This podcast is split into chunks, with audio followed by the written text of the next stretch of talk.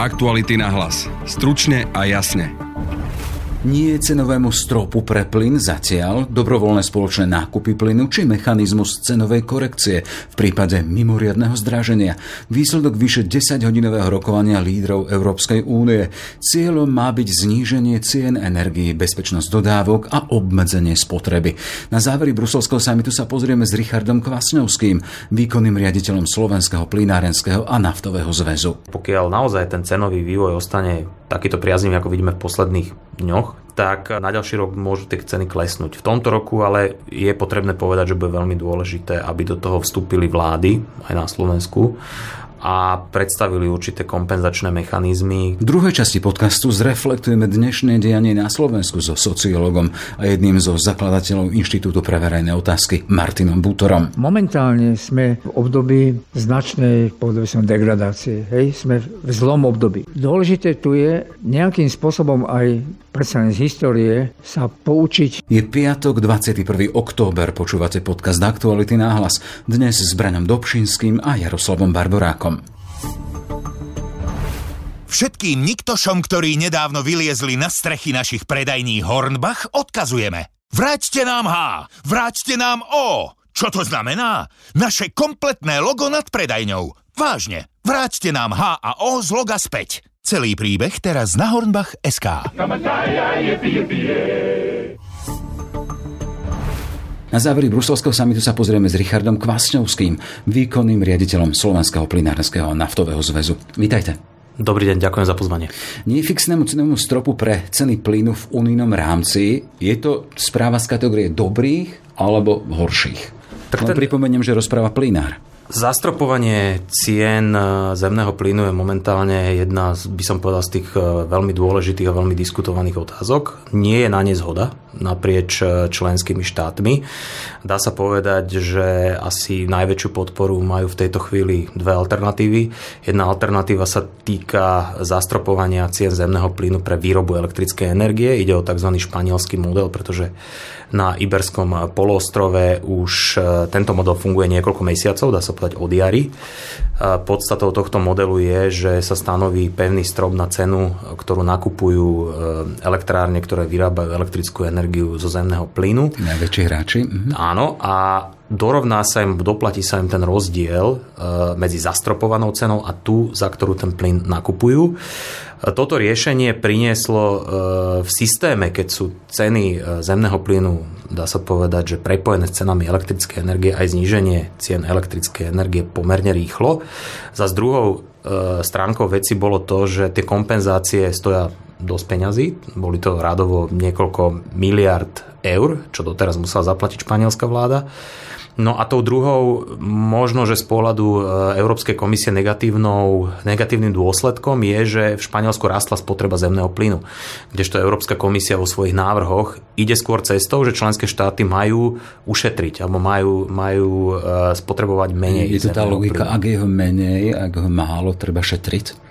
Áno, tá logika tu je, tá logika podľa všetkého sedí. Na druhej strane Eh, je tu aj určitý trhový mechanizmus funkčný, ktorý hovorí o tom, že keď sú ceny vysoké, tak tá spotreba klesá. Aj preto, že firmám napríklad rastú náklady. Eh, v krajinách, kde povedzme ani domácnosti nie sú regulované, tak aj tam rastú domácnostiam náklady. Takže prirodzené správanie je šetriť aj preto, aby som platil menej.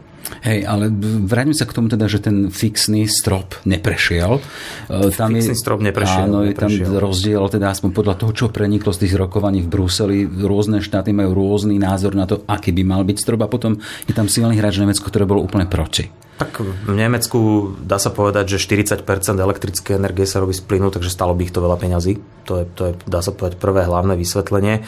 Na druhej strane, e, táto alternatíva ešte nie je úplne zmetená zo stola, pretože Európska komisia má rozpracovať aj túto alternatívu, aj tú druhú, e, o ktorej môžem povedať neskôr, a priniesť e, hlavne prepočty dosahov, pretože toto vadilo krajinám ako Holandsko a Nemecko, že mali by, sa, mali by e, súhlasiť s niečím, o čom nevedia, koľko ich to reálne bude stať.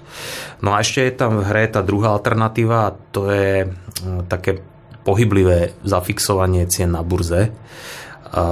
To je vec, ktorá môže priniesť určite zníženie volatility cien na burze, pretože v posledných týždňoch a mesiacoch sme veľakrát videli dní, keď tá cena skákala o desiatky eur v priebehu niekoľkých minút, hore i dole. A to je samozrejme nie veľmi želaný jav.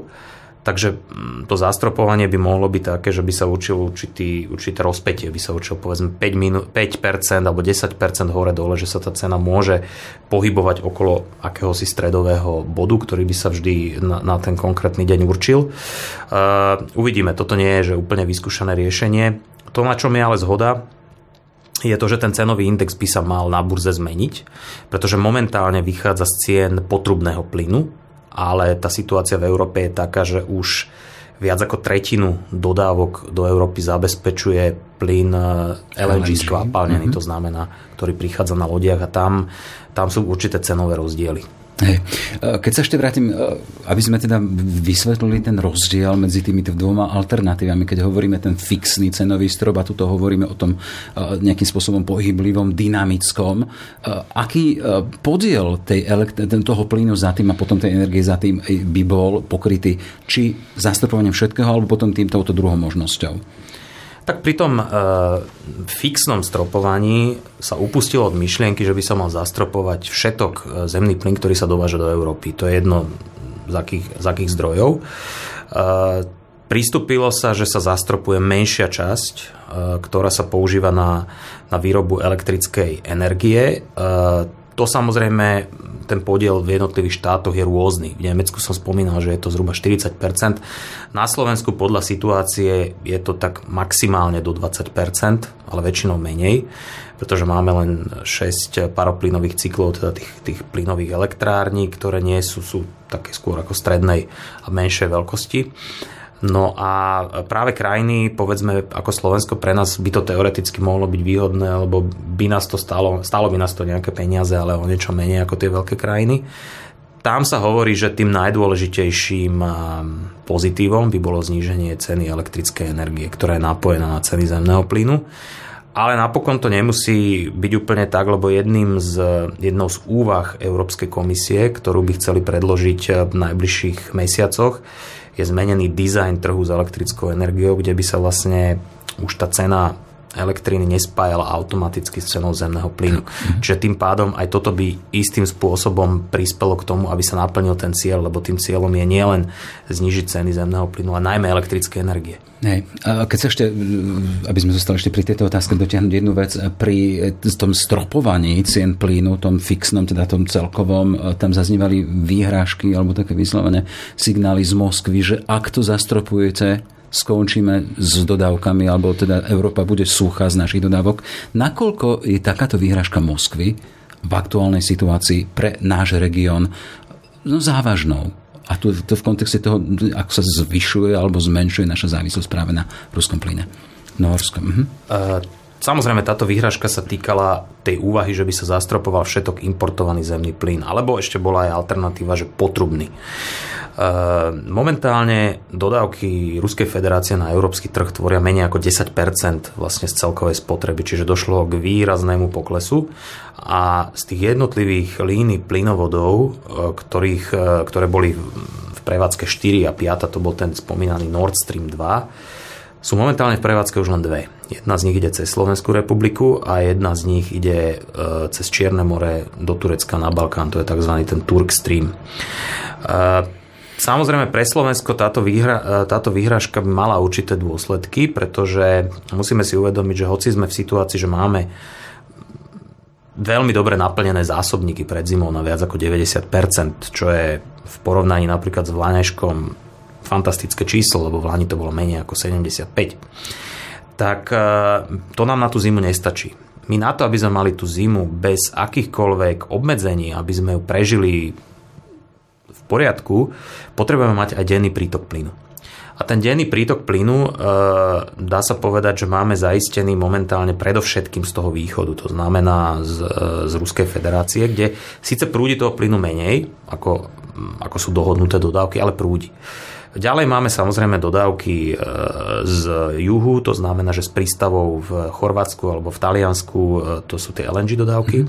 a zo severu máme zabezpečené dodávky norského plynu. Hej. V prípade, Len... prepáč, skočím, v prípade, že by sa úplne zastavili dodávky tie denné cez, cez uh, rúry alebo teda potrubia z Ruska, bol by to problém? Bol by to problém a tam by sa, tam by sa vlastne... Tok? No bol by to problém, pretože no tam by sa musela ukázať ďalšia vec, o ktorej teda diskutovali lídry a to je tá solidarita. solidarita. Pretože uh, solidarita viac menej znamená to, že uh, nemám ruský plyn, s ktorým som počítal, lebo to sa netýka len nás, to sa týka aj Maďarov, Rakúšanov, e, Nemcov a Talianov, povedzme. Tak jednoducho, pokiaľ nemám tento ruský plyn, tak, a príde mi nejaký iný plyn, ktorý je určený do inej krajiny a mne ten plyn chýba, tak tá solidarita je o tom, že proste ten plyn pustím nie je to môj plyn. Ale vo vyhrotenej situácii v zimných mesiacoch, keď bude veľmi chladno, sa môže stať čokoľvek. A naozaj tam bude veľmi dôležité, aby to, čo e, deklarovali lídry, platilo. Aby tie cesty prepravné ostali voľné, aby sa nikto neuzatváral do vlastného ostrova, aby ten plyn, ktorý napríklad pre Slovensko by prišiel e, do Nemecka z Norska, pokračoval ďalej, tak aby prišiel na adresu určenia. V takom prípade e, samozrejme, že sa to bude musieť zvládnuť bez toho ruského plynu. Ale je tam ešte jedna téma a to je znova vec, o ktorej e, sa rozprávali lídry. Nejde len o túto zimu, ide o budúci rok. Pretože e, momentálne naozaj tie zásobníky sú naplnené veľmi dobre. Nevieme, aká bude zima. Ak by bola tá zima veľmi tuhá, môže sa stať, že európske zásobníky, zásoby klesnú na možno až jednocifernú úroveň, čo by znamenalo, že nám ostane v budúcom roku povedzme 5 mesiacov, 6 mesiacov na to, aby sme ich naplnili znova do požadovaných 90%, ako by malo byť. No lenže v porovnaní s týmto rokom už nebudeme môcť počítať s dodávkami ruského plynu a to bude veľmi ťažké. Uh, navyše dá sa povedať, že uh, na budúci rok sa počíta aj analytici z niektorých takých väčších európskych spoločností to zrátali, že je riziko, že môže chýbať v Európe až 50 miliard metrov kubických plynu. Aby sme mali pomerne, to je koľko percentuálne? No to je povedzme asi jedna, dá sa povedať, petina, šestina mm-hmm. zhruba. E, viac. No, šestina, šest, šestina možno, možno, možno tak, šestina, sedmina. Čo nie je e, na prvý pohľad veľa, ale na druhý pohľad väčšina z tohto množstva bude chýbať predovšetkým v Strednej Európe. Prečo v Strednej Európe? Pretože krajiny ako, ako povedzme Česko, ako Slovensko m, mm, sú vnútrozemské. Teraz, keď e, máme vlastne ten štandardný, nám funguje ten prí, e, prítok plynu z východu, tak sme, ako sa hovorí, na začiatku rúry, ale my sme z toho východu tá prvá krajina Európskej únie, ktorá dostáva plyn a od nás ide ďalej. Ale keď budeme odkazaní len na dodávky napríklad zo Severného mora, z Norska alebo z tých LNG prípadov, e, prístavov, tak sme na konci rúry. To znamená, že sme odkazaní na solidaritu dvoch, troch krajín, ktoré sú medzi nami, že ten plyn pustia. Nehovoriac o tom, že e, v tomto roku, napriek tomu, že bol konflikt, tak e, od toho apríla, keď sa začalo znova vtláčať do zásobníkov a do júna, ruský plyn išiel naplno. Až v júni vlastne nastali tie prvé e, obmedzenia, tie prvé vlastne zastavenia dodávok, ktoré súviseli s, s rôznymi ich operáciami ohľadom Nord Streamu ale možno, že aj s nejakou kalkuláciou. V každom prípade e, toho plynu e, bude menej z Ruska podľa všetkého na Jasne. budúci rok. Takže bude... tam bude treba hľadať tie alternatívy. A je tam ešte, ešte jeden taký faktor, ktorý vlastne je pre Európu rizikový a to je ten, že tohto roku je veľa plynu z toho LNG. Skutočne sa podarilo získať. Ten rast je medziročný viac ako 50-percentný. Ale na druhej strane súvisí to aj s tým, že menší dopyt je v Ázii a napríklad hlavne v Číne. A očakáva sa na budúci rok výrazné ekonomické oživenie v Číne, ktoré môže vlastne znamenať, že Čína bude veľkou konkurenciou pre Európu a mnoho z tých tankerov, ktoré by skončili v Európe, skončia v Číne. A vlastne preto to aj e, Európska komisia sa snaží dohodnúť mechanizmus spoločných nákupov. Tak ktoré vlastne majú pomôcť tomu, aby, aby sa tie zásobníky naplňali. A preto je tam aj určitá hranica už deklarovaná 15%. Vychádza sa aj z toho, že keď by Európska únia ako celok rokovala, môže vyrokovať lepšie ceny, môže byť ako relevantnejší partner. Na druhej strane my si myslíme, že v takom prípade bude musieť asi pripustiť aj možnosť nejakých dlhodobejších dohôd a dlhodobejších kontraktov, hoci doteraz dá sa povedať, odrádzala členské štáty od ich uzatvárania. Tento mechanizmus toho spoločného nákupu a v podstate ten tlak na to, že keď nakupujem viac, mám predpoklad, že dostanem lepšiu cenu, ale má taký jeden, čo si čo to oslabuje, je to do, na dobrovoľnej báze. Tá dobrovoľnosť neo, neohrozí sílu tohto Áno, ale je tam, je tam tá hranica 15%, mm-hmm. je teda do 15% Fixne daná, áno. Uh, objemu zásobníkov, že to musia. Mm-hmm. Uh, aj to je, dá sa povedať, niečo, hoci úplne to nespasí zrejme akoby tú situáciu s naplňaním zásobníkov.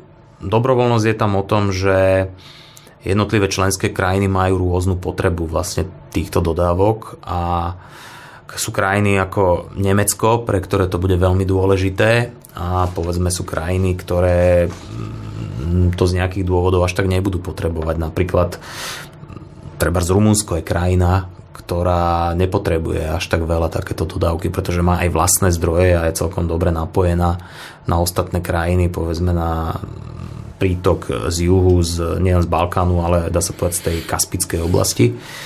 Čiže je tam, je tam určitý rozdiel. Pre Slovensko to môže mať e, pozitívny efekt. E, naše ministerstvo hospodárstva aj vyjednávači podporujú e, tú pozíciu, že spoločného obstarávania, ale to sú všetko zatiaľ mechanizmy, ktoré sú na začiatku. Nepoznáme ich detailnú štruktúru, ako budú fungovať. A na záver sa práve chcem spýtať to, lebo všetci čakáme teda, koľko nás to bude stáť, nakoľko to zaťaží naše peňaženky. Z tých signálov, ktoré prichádzajú pre vás, plinárov, tie mechanizmy, ktoré sa nastavujú, je tam predpoklad toho teda, že to bude únosné pre naše domácnosti. Vieme, že v pondelok má sedieť tripartita, kde majú hovoriť aj o nejakých kompenzáciách.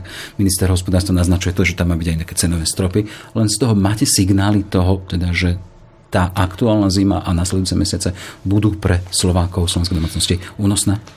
Uh, samozrejme, tu je veľmi dôležitý ten vývoj na, na, tých, na, na burzách, na trhoch um, a rozdeliť troška tie ceny, lebo my vidíme, sú tam vlastne kontrakty, ktoré sú tie spotové, mm-hmm. to sú tie okamžité, to je vlastne dodávka na ďalší deň. A pri tých spotových kontraktoch vidíme, že tá cena výraznejšie klesla. Dá sa povedať, že sa pohybuje v týchto dňoch na najnižších úrovniach v tomto roku. A keď to porovnáme medziročne, v princípe sa veľmi neliší od tej ceny, ktorá bola v Lani v oktobri. Pretože v Lani v oktobri bol prvý taký výrazný nárast e, cien zemného, zemného plynu, ako také vlastne možno varovanie pred tou zimou a obavy, že či tá Európa by zimu zvládla, lebo zásobníky boli menej naplnené ako teraz. Čiže z tohto pohľadu by sme mohli povedať, že pokiaľ by sa tie ceny udržali na takejto úrovni, a radovo dvojciferné keby boli, tak je predpoklad, že na budúci rok, smerom k roku 2024, môžu aj klesnúť pre odberateľov. Lebo v tomto roku, keď sa rátajú od, uh, oni sa rátajú vždy na ročnej báze od septembra do septembra, to znamená, že uh, september 21, september 22, práve tam sme videli tie začiatok tých výrazných nárastov, ktorý kulminoval, povedzme, keď bol e, začiatok konfliktu vo februári a kulminoval aj v ďalších mesiacoch, keď boli rôzne udalosti typu zastavenie Nord Streamu a tak ďalej. Čiže tie ceny boli, boli šialené a to sa bohužiaľ odzrkadli v tom, že za, za to sa nakupovalo a premietne sa to nejakým spôsobom do cien koncovým užívateľom. Zas na druhej strane, pokiaľ naozaj ten cenový vývoj ostane takýto priaznivý, ako vidíme v posledných dňoch, tak na ďalší rok môžu tie ceny klesnúť. V tomto roku ale je potrebné povedať, že bude veľmi dôležité, aby do toho vstúpili vlády aj na Slovensku a predstavili určité kompenzačné mechanizmy, ktoré by mali e, pomôcť domácnostiam, ale ale aj firmám, pretože domácnosti sú v regulovanom segmente. Oni istý ochranný dážnik majú, firmy nemajú pomôcť im, aby, aby zvládli túto situáciu. Ne, budeme čakať na pondelok na závery tripartity a potom ďalej. Toľko teda Richard Kvasnovský, výkonný riaditeľ Slovenského plinárenského a naftového zväzu. Všetko dobré. Ďakujem za pozvanie. Momentálne sa nachádzam na Bratislavskej medzinárodnej škole liberálnych štúdí, kde sa práve skončilo také malé komorné príjemné podujatie organizované UPN a klubom 89 k 30. výročiu abdikácie Václava Havla na post prezidenta Československá, teda Československa. Pri mikrofóne mám Martina Butoru, známeho sociológa, veľvyslanca, disidenta, spisovateľa. Dobrý deň. Dobrý deň.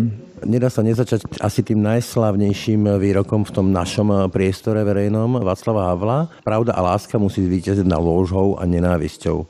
No, uplynulo už 30 rokov od toho, ako tieto slova zazneli, alebo viac ako 30 rokov a dostali sme sa tam, kde sme sa dostali. Agresivita, hnev, frustrácia, násilie, vraždy dokonca. Nevalcuje teraz tá nenávisť a lož tú pravdu a lásku? Iba si spomeňme, ten výrok Václav povedal 25.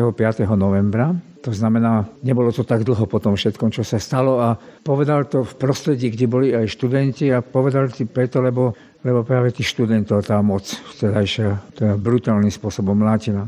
A povedal to ako človek, ktorý si to mohol dovoliť povedať, domnievam sa, pretože on za to ručil tak trochu aj svojim osudom a svojim životom a svojim správaním. A počase po rokoch sám povedal, že by k tomu ešte niečo dodal a dva roky po revolúcii. Dnes bych k tomu rád pridal, že rozum, pokora a odpovednosť musí zvíťaziť nad krátkozrakostí, pýchou a voli.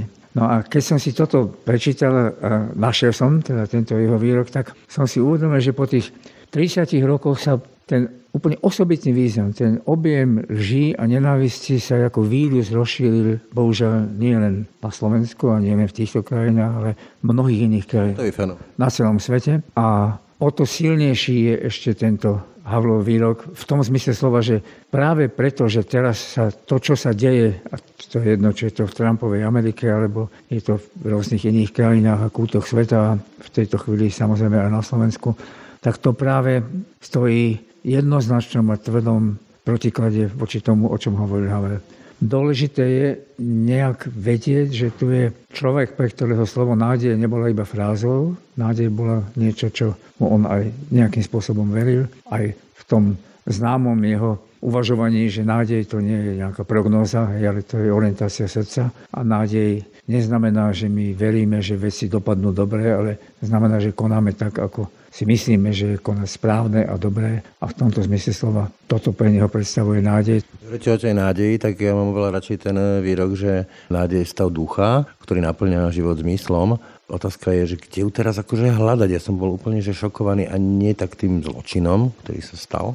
Je brutálny, tragický, ale také veci sa stávajú vo svete ale tými reakciami. Ako keby zrazu sa tu modelovali pseudoobete, zrazu sa tá konfrontácia posunula na taký level, že ja si ho nepamätám, že by takto brutálny level a dokonca ešte viac ma šokuje, že ako keby veľká časť spoločnosti odtláčala, marginalizovala tie obete, ako by nepatrili do našej spoločnosti. Čiže to je niečo menej, to k nám nepatrí. Ako si to máme vysvetliť? Kde hľadať tú nádej? Ja si nemyslím, že to je niečo, čo obrazne povedané nájdeme hneď tu a na ulici. Tá nádej spočíva, domnievam sa, aj v osobnom prístupe a v konaní každého jednotlivca. A začína to od každodenných situácií a ide to potom ďalej. A to sa tiež tak trochu týka Havla. Ide to ďalej. Havel veľmi silne cítil aj spolu zodpovednosť za niečo, čo človeka presahuje. Teda nie len za to, čo sa deje v jeho bezprostrednom okolí, ale čo ho proste presahuje. To je ten jeho vzťah ako aj k životnému prostrediu a k týmto veciam. To je aj to, čo on naozaj mal v sebe, že mal ohromnú citlivosť voči každému nejakému porušeniu alebo každému takému uhýbaniu pred nejakou zodpovednosťou. Spomeniem ešte z tej veľkej politiky ten jeho výrok na adresu Baracka Obamu. Barack Obama neprijal Dalajlámu predtým, kým najprv neprijal čínskeho prezidenta. A Havel na to konto reagoval, že no to je taký prvý kročík. Od toho prvého kročiku to potom môže viesť ešte ďalej a môže to viesť vlastne k tomu, že uhýbame. No a ja, aby som sa k tomuto vrátil, ja si myslím, že je dnes veľmi dôležité a veľmi významné a zmysluplné obracať sa nejakým spôsobom k jednotlivcom, obracať sa možno k menším komunitám, inak povedané začať z dola. A to sa týka všetkých oblastí, to je toho, toho, že začať z dola. To sa týka aj nejakých prejavov občanskej spoločnosti, to sa týka aj budovania politických strán, ale to sa týka aj rozmanitých spôsobov, ako ovplyvňovať a prípadne trochu meniť alebo zlepšovať ten svoj sveta. A... Je ostrovčeky pozitívnej deviácie v okolí. Áno, hej, to, Ale dôležité je, že takí ľudia sú, mnohí z nich sú veľmi vpredu s tým, čo proste urobili a teraz dôležité je, že mať aj také individuálne prístupy a postupne aj také stratégie, ktoré budú nejakým spôsobom tento typ konania, tento prístup, tento spôsob správania prepájať. Je to tristné, že po 30 rokoch si to musíme povedať takto, ale tak minimálne ten vývoj Slovenska bol veľmi akože cyklický, hej, zažili sme časy, ktoré boli veľmi zlé. Tieto časy sú v tejto situácii, povedal by som, tým ešte, ako by som to nazval, tým ešte navršením a takým vytýčením tých, tých krajných poloh, hej, to znamená táto... Chcem spýtať, hej, tak v tomto smysle sa sú ešte, ešte divokejšie a ešte brutálnejšie a ešte desivejšie, ako boli jednotlivé. Lebo vy ste aj sám teraz pred chvíľkou hovorili o tom, že vlastne treba sa držať tej svojej pravdy. To je pekné, keď je človek disident, alebo povedzme, že je to kňaz, alebo vedec, alebo niečo podobné, tá absolutistická morálka, ale akoby z politiky, kde majú fungovať kompromisy, konsenzus, dohoda, kde sa ten oponent neberie ako smrteľný nepriateľ, ale ako partner na nejaké vyjednávanie, to proste mizne. A plne sa to radikalizuje, mizne ten stred. Čítam to správne a čím si to vysvetľujete? Nie, nečítate to zle, čítate to správne, to je pravda. Ten priestor toho stredu sa nejakým spôsobom zmenšuje, ale práve v tomto slova zmysle sa domnievam, treba sústrediť a má zmysel na tých alebo na tie, ktoré aj v tej politike, ktoré napriek tomuto majú cit, majú zmysel, majú ochotu, majú vybavenosť, majú pripravenosť tomu aj takýto spôsob politiky pestovať, to, čo Sonia hovorila o tej, povedal by som, dvojakej podobe chápania politiky, hej, že to je teda ten princíp zodpovednosti a princíp hodnot, a tá Weberovská dilema. Keď si spomenieme napríklad na prezidenta Joachima Gauka, to bol presne takýto človek, ktorý toto dokázal. Tak teraz presne stále vidíme nejakých ľudí, ktorí, z ktorých to vyžaluje, z ktorých to cítime, u ktorých vieme, že oni sú takí. No a musíme sa chytiť tých a toho, čo ešte stále je možné. Ale prečo potom v tej spoločnosti stále viac počuť tú kričiacu menšinu, ktorá to keby ovládla a radikalizovala? No, lebo toto všetko sa zároveň odohráva naozaj vo veku jednej z najväčších, v epochálnom veku jednej z najväčších neistot v podobe som v moderných ľudských dejinách. Jednej z najväčších neistot preto, lebo sa tých kríz nazromaždilo naraz a veľa. Hej? A to znamená, keď toho je tak, začalo to s ekonomickou, potom proste pandémia, potom vojna a k tomu sa ešte pridáva životné prostredie, klíma a takto by sa dalo pokračovať a samozrejme obrovský, obrovský vplyv tých dezinformácií sociálnych sietí, tak toto všetko vytvorí taký mix, taký balík, ktorý je veľmi veľký. Bauman kedy si písal o tekutej modernite, tak to je aj tekutý hnev. Hej, tekuté zlo. Tekuté zlo, ktoré sa takýmto spôsobom rozplýva. To znamená, že preto aj sa toto mohlo takto rozmôcť, pretože práve, že žijeme istým spôsobom v takomto období. Ale keď sa, keď sa pýtate, že o čo sa dá, no tak to by bol býval veril, že sa Európska únia predsa len, áno, po, povedal by som, po istom období určitej opatrnosti alebo určitého váhania alebo aj sledovania záujmov jednotlivých silných členských štátov, predsa len odhľadala k tomu, k čomu sa odhľadala, postavila sa na stranu tej Ukrajiny a usiluje sa túto politiku udržať. Postavila sa na to, že ľuďom treba pomôcť, to je ten plán obnovy. Hej postavila sa za to, že aj tú pandémiu niektoré krajiny to jednoducho vyriešiť nemôžu a teraz nehovoríme o európskom priestore, pretože priestor aj inde. To, ako strašne komplikované je vyjednávanie v Európskej únii, tak len si pozrieme, aké ťažké je to v slovenskom parlamente, tak si to z 10 násobíme, lebo sú tam záujmy jednotlivých a nie len tých všetkých, ktorí sú pri moci. No áno, ale, ale povedzme, čak aj v Nemecku to nie je to aj CDU, ktoré stále má nejaké slovo, aj keď nie, nie je vo vláde. Tak na to, aké zdlhavé a obťažné sú tieto, tieto vyjednávacie procesy, tak to je niečo zaujímavé a to je niečo unikátne. Myslím si, že aj ten spôsob, akým sa predsa len niektoré krajiny k tomu plánu obnovy stavajú, tak aj to má zmysel aby to nedopadlo len tak, že za tie prostriedky z európskych fondov sa proste stavajú nejaké betónové parkoviska alebo také stavby obsah a mestách, ktoré nemajú na toľko zmysel.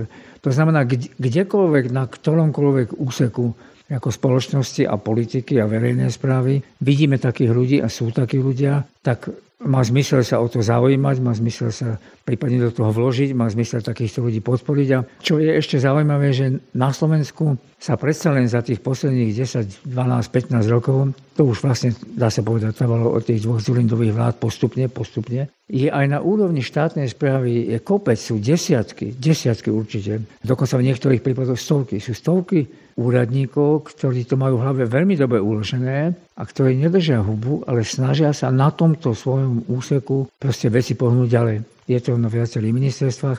Keď si len pozrite, čo sa podarilo v tom zahraničí a v tej obrane, hej, tak proste vidíte, že to je, že to je možné, že, to nie, že to nie je úplne vylúčené. Je to možné. Keď tam príde taký človek ako Hirman, ktorý má toľko vedomostí o tom, že nikto si netúfol proste sa nejak proti tomu postaviť, pretože vie, že tento človek o tom vie viac a ten si dal aj podmienky nejaké, kým tam išiel. To znamená, proste koalícia musela súhlasiť s tým, že keď on niečo povie, tak to bude platiť a že sa do toho takýmto spôsobom pustí. Myslím najmä na tú energiu, nie na ekonomickú politiku. Spomínate tie rôzne krízy, však eh, hovorím od eh, pandémie cez Ukrajinu až eh, po energetiku, infláciu, Platí tam teda takéto Baumanovská tá rovnica, že ľudia sú vystrašení v neistote, obavách a takým tým primárnym inštinktom reagujú hnevom a najmä na takých, ktorí môžu symbolizovať ich možné budúce negatíva. Povedzme, Bauman to spomína v prípade migrantov, u nás to môžu byť práve tie obetní bariankovia ako LGBT komunita, Rómovia, Židia a tak ďalej? Áno, určite. Nie len to. Nie len to, že sa môžu nejak aj uberať týmto smerom, ich myslenie, ich cítenie, ich, ich mentalita, ak sa to dá povedať, ale zároveň väčšmi načúvajú, a teraz keď to zjednoduším veľmi, dvom typom hlasov, lebo tie dezinformácie, oni nie sú len, oni nie sú len v tom, že by presadzovali priamo ako tých jednotlivých nacionalisticko-extremistických populistov, oni sú aj v tom, že proste podľa toho ľudského narratívu hlásajú, že vlastne nikto nemá pravdu. A to neuverčeným spôsobom rozkladá proste schopnosť pochopiť svet a schopnosť pochopiť, čo sa okolo mňa deje. Dôveru niekomu, expertom. Áno, pochopiť, čo sa okolo mňa deje a to potom tých ľudí demobilizuje, pretože... A to naozaj... Všetko je možné, všetko je pravda. Všetko, áno, ale proste však Určite aj vy dosť cestujete a vidíte to v rozmanitých kútoch, rozmanitých spoločnostiach. To oni zďaleka nie sú len, povedal by som, ľudia, ktorí sú, pochádzajú z tej nižšej vrstvy a ktorí sú na tom sociálne zle a tak ďalej. To sú najrozmanitejší ľudia, ktorí v tomto veku, nie jednej, ale veku mnohých neistôt, veľmi ťažko hľadajú odpovede na to, čoho by sa vlastne mohli chytiť a ako by vlastne mohli postupovať, mohli konať. Tak potom ostanú pri tých, ako je tá Maslovová teória tých potreb, ostanú pri tých najjednoduchších potrebách Pečie. okolo svojej rodine a tam sa proste toho nejakým spôsobom pridržiavajú. Tak niekto dnes to na tej debate povedal, že chýbal nám líder v tom roku 1992, myslím, tej demokratické protimečerovskej opozícii v tom čase. Tak aj dnes to na Slovensku ako pociťujeme. A, Chýba líder. No tak určite, určite takouto líderkou je prezidentka Čaputová, ale tie právomoci takto akože nesiahajú, lebo Je v stranickej politike. No, no veď to, lebo zároveň v tejto chvíli sme sa ocitli v krajine, ktorá keď zoberieme povedzme jednotlivé ukazovatele, tak či je to porovnaní s európskymi krajinami, hej, tak e, keď dáme dokopy všetky ukazovatele, to znamená proruské sympatie, to znamená antisemitizmus, to znamená práva gejov a lezieb, to znamená ten korupčnícky index, to znamená, a takto by sa dalo pokračovať, tak vo väčšine z nich, alebo skoro vo všetkých sme na tom momentálne úplne najhoršie. Hej? Toto je moja otázka. Vy ste primárne sociológ, celé dlhé roky ste sa podielali na vydávanie tých správ o stave Slovenska. A mňa celkom fascinuje také tie naše národné mýty, že Slováci sú národ pohostinný, že sa radi podelíme, radi privítame hostia, ale tomu vôbec tie prieskumy aktuálne nezodpovedajú a nezodpovedajú tomu ani tie udalosti aktuálnych dní. Proste tu stačí, keď je niekto gay, lesba, róm, alebo má dokonca iný prízvuk, tak už je iný a neberieme ho ako súčasť nášho spoločenstva, našej komunity. Je menej, nevidíme ho. Nekecáme si tak trošku do vrecka, že kto vlastne sme? No to je o tom, áno.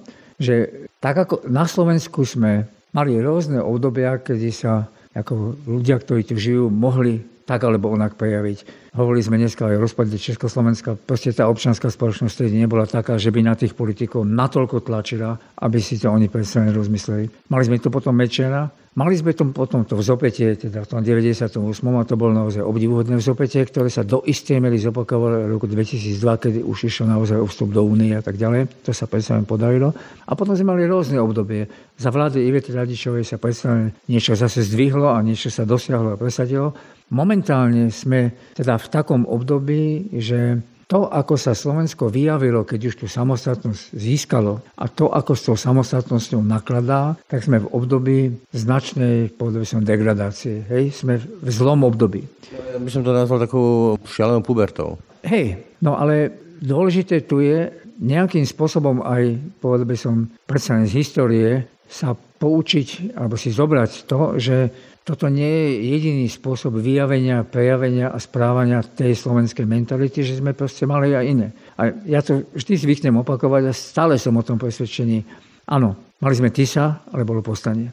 Áno, komunisti boli už aj v postaní a boli aj po vojne a tak ďalej, ale nakoniec nevyhrali komunisti, vyhrala demokratická strana. V 60. rokoch, koncom 60. rokov, tam nešlo iba o slovenskú otázku, to myšlo o spôsob, ako sa bude správovať štát a malo to aj túto podobu slovenskej otázky. No, mali sme Mečiara, no a potom ten Mečiar padol. Hej. Mali sme Fica a aj ten padol po týchto protestoch. Tak momentálne sme v tej vlne dole a zosúvame sa ešte dole, dole, ale... Ideme biblickou púšťou tých 40... To, neviem, to, to určite nebude 40 rokov, nie. Ale keď si zoberieme, podľa by som toto, a keď si zoberieme to, že vlastne tieto zápasy sa na Slovensku mohli, mohli odohrávať a môžu odohrávať a v tomto zmysle sa napríklad nie sme Maďarsko, že predsa tých 20 rokov Prvej republiky nám dali v dejinách Slovenska prvú demokratickú skúsenosť. Najprv sme nemali nič, ani, ani školy, ani elity, keď tak to boli uhorské elity, ktoré však pre Uhorsko veľa urobili, ale tento nejaký slovenský aj národný záujem rešpektovať nemohli. Za 20 rokov sa tu objavilo všetko. Politické strany, sudcovia, profesionáli, ekonomickí ľudia, občanské organizácie. 16 tisíc spolkov vzniklo v tom čase. Noviny boli. Proste, to znamená, tá spoločnosť si z toho niečo odniesla. No a na rozdiel napríklad, teda Šándor Máraj má tú svoju krásnu knihu o tom, ako teda mlčal, ktorú nedávno videli v českom preklade, kde teda on hovoril, že tých 20 rokov hortirovského režimu bolo hrozných v tom, že on vlastne tie šlachtické privilegia neustránil a že Maďarsku sa nejaká demokratická skúsenosť nemohla rozvinúť a že de facto ten feudalizmus nejak pokračoval. Chcete povedať, že máme na čom stávať? My máme uhorské dedičstvo proste feudalizmu, alebo máme aj uhorské dedičstvo proste to, čo kedysi bol uhorský parlament. Karol Vlachovský teraz vydal takú hrubú knihu prekladu Kalmana Mixata. No to je fantastické čítanie, to má snad tisíc strán, to je neuveriteľné. Samozrejme, my si opravne stiažujeme na to príšerné, čo sa teda aj v tom parlamente odohráva a čo sa odohráva napriek tomu, aké obrovské problémy táto spoločnosť má a jak sa tie strany stávajú len o toto, ale stačí si len prejsť touto knihu a vidíme, že máme okrem tých 20 rokov máme aj toto uhorské dedičstvo. Tak v tejto chvíli prevláda na Slovensku viacnásobný počet negatívnych trendov, ktoré sa nejakým spôsobom... A teraz pôjde aj o to, že do akej miery sa po tých voľbách, už kedy budú, vtedy budú, toto naplní do nejakého pokračovania naozaj radikálno extrémistického, nacionálno-socialistického, populistického prúdu, môžeme to nazvať akokoľvek, hej. časti už aj povedal by som skoro protisystémového a do akej miery sa podarí toto nejakým spôsobom pribrzdiť a začať budovať stále. Odhad e, zvýťazí tá temná strana, nazvime to takto? Nie, nemyslím si, že zvýťazí tá najtemnejšia stránka, to nie je, ale bude to zrejme, viem si predstaviť, že to bude nejaký kompromis, ale nie. A na, navyše ešte aj tá temná stránka, keď príde bývalý premiér Fico k americkému veľvyslancovi, tak mu proste hovorí o tom, že oni sú samozrejme za EÚ a za NATO a niektoré veci on len hovoria len kvôli svojim voličom. No. Toľko sociolog Martin Bútor, ďakujem za rozhovor. Aktuality na hlas. Stručne a jasne. Sme v závere. Za pozornosť ďakujú Braň Dobšinský a Jaroslav Barborák. Aktuality na hlas. Stručne a jasne.